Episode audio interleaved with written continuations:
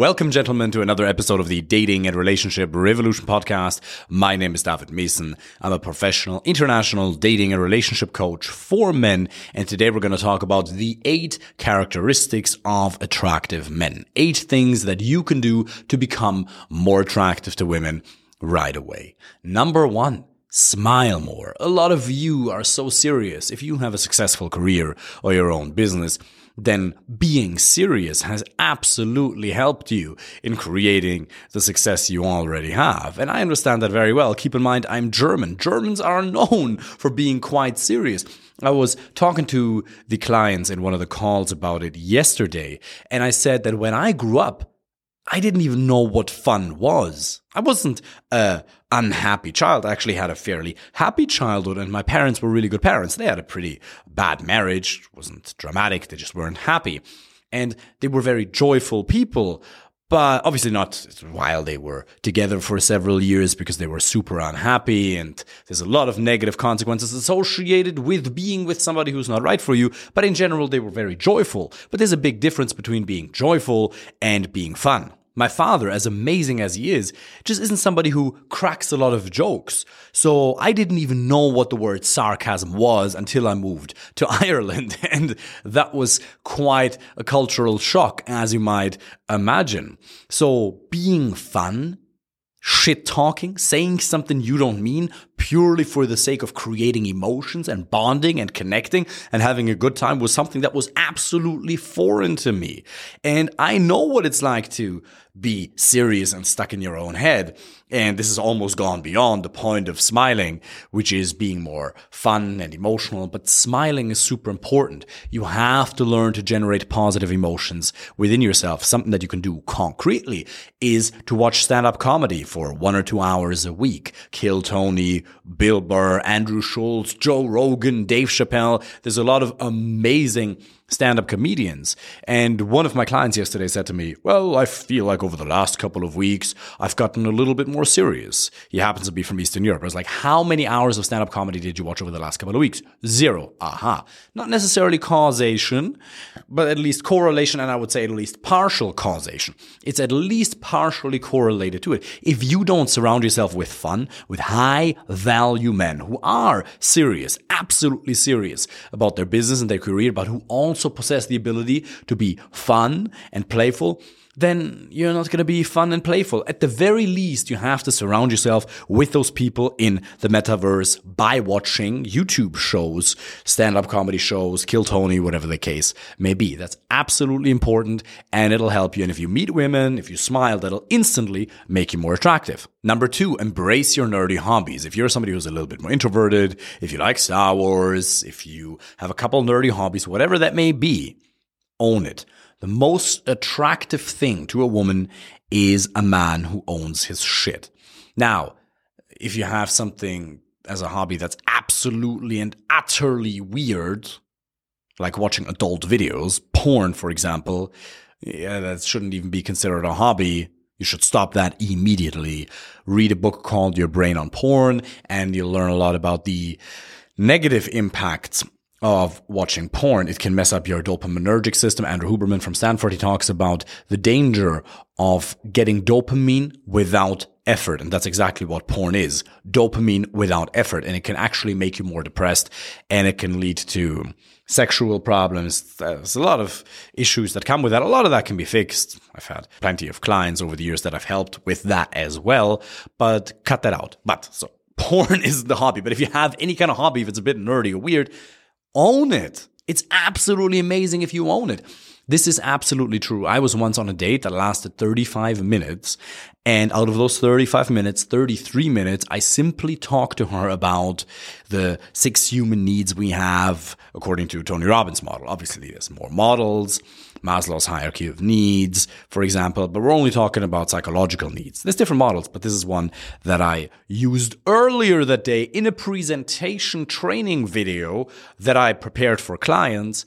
And so I was absolutely hyped, and that was what was currently on my mind.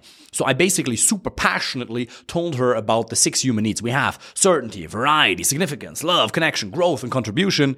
and I was sipping on my cranberry juice as I was doing so. I had no alcohol, which she acknowledged at the beginning of the date, and she was like, wow, this is really cool.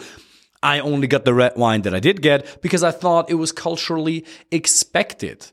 And so after that, we uh, went to a hotel together and uh, good things ensued. Number three, suggest a concrete time and place if you're texting with her on Tinder, Hinge, Bumble, WhatsApp, via text. It Doesn't matter whether you met her in real life beforehand originally, as an initial point of contact in a shopping mall, a bar, nightclub, gym, Starbucks, or you met her on an online dating app initially and now you want to schedule a date you have to suggest a concrete time and place. Women hate it if you ask them, so when would it suit you? Or even worse, you open up your entire schedule. Remember, she wants to be with a high value man. Do you think a high value man who's busy, which you are, opens, opens up his entire schedule? And that's the funny thing. I work with clients some of them who are extraordinarily successful monetarily so and who are really busy which as you know comes as a side effect of being uh, pretty successful. And a lot of them as busy as they are open up their entire schedules. Well i could do tuesday evening thursday morning saturday sunday. They all of a sudden have all the availability they need when it comes to meeting up with this one person. No she wants to be with a high value man who owns his schedule. That doesn't mean that you should only give her one time slot a week but you should make a suggestion for a concrete time and place. Let's say it's Monday. You can say, let's meet for drinks Wednesday evening. Question mark. That's important. And you suggest a concrete time, uh, sorry, a concrete place as well. So there's something called a soft close and a hard close. These are details. These are part of a really elaborate and well thought out and refined texting framework that I've developed over the years, which is part of my coaching program. Simply apply for a free initial consultation call if you'd like to learn more about that but suggest a concrete time and place and it'll make you come across as more attractive to her because it ties into the next point, which is being assertive. Now, what does being assertive mean? It does not mean being an asshole. It does not mean being disrespectful. It does not mean being offensive, but you assert your own personality without the fear of loss. You own who you are. You're grounded in your own understanding of your own values, who you are as a man, where you're going, and you know exactly what kind of men and what kind of women you'd like to have in your life, and the certain deal breakers you're never able to tolerate. You assert your personality. You own it. If I were to sum up step four, it's about owning it. It's about suggesting a concrete time and place. It's about setting boundaries. Being assertive as a man is not debatable.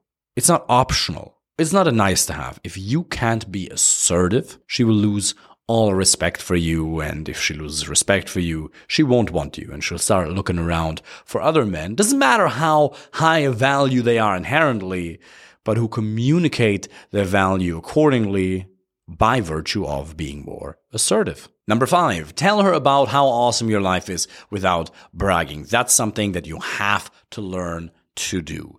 If you brag, it's going to decrease your value because it's going to make you come across as insecure and self qualifying and try hard, which implies to her that you don't have a lot of options. But if you don't tell her how awesome your life is at all, then she won't know what a great man you are and the adventures she could be having with you. You have to learn to do that.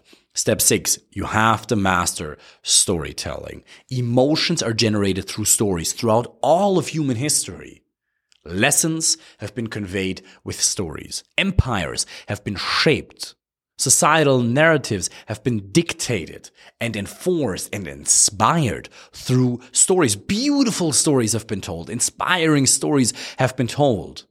And terrible stories have been told that led people, entire nations down really, really horrible paths. Me being from Germany, I know exactly what I'm talking about. But stories are what shape our perception. And perception is almost more important than actual reality. Now, obviously, who you are in terms of your values, how you conduct yourself, your behavior on a daily, weekly, monthly, and yearly basis obviously matters.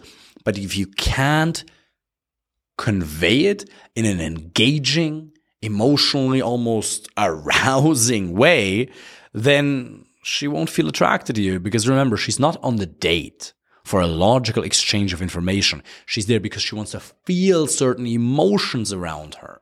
So it's not just about being high value as a man. You have to create those emotions in her that let her know, oh wow, he actually is the high value man because it's not a cognitive decision.